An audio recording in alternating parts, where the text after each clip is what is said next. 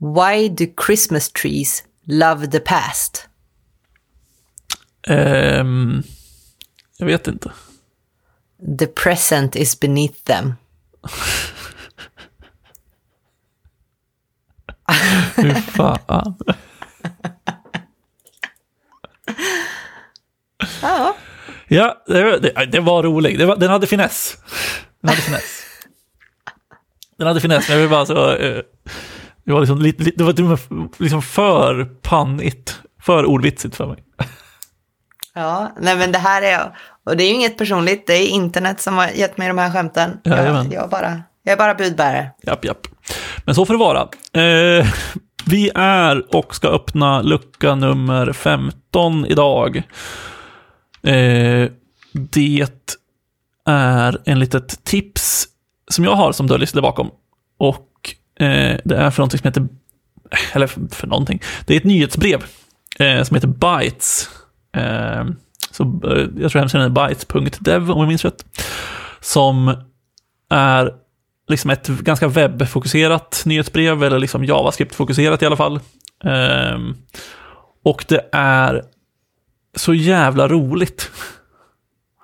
Alltså det är kanske inte är det man tänker att man ska beskriva ett nyhetsbrev som, men det är liksom extremt välskrivet i det att det är liksom ganska ironiskt, det driver väldigt mycket med saker som händer i JavaScript-världen.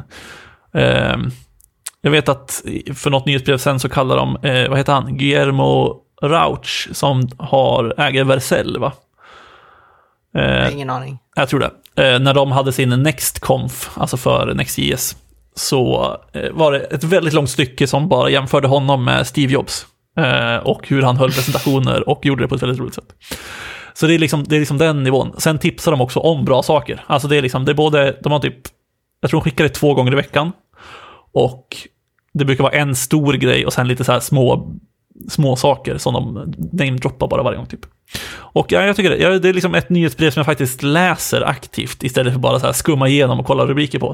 Uh, så jag kan varmt rekommendera det. Men är det liksom, är mejlen texten eller är det bara fyllt med länkar som man måste gå själv och kolla på? Nej, det är text.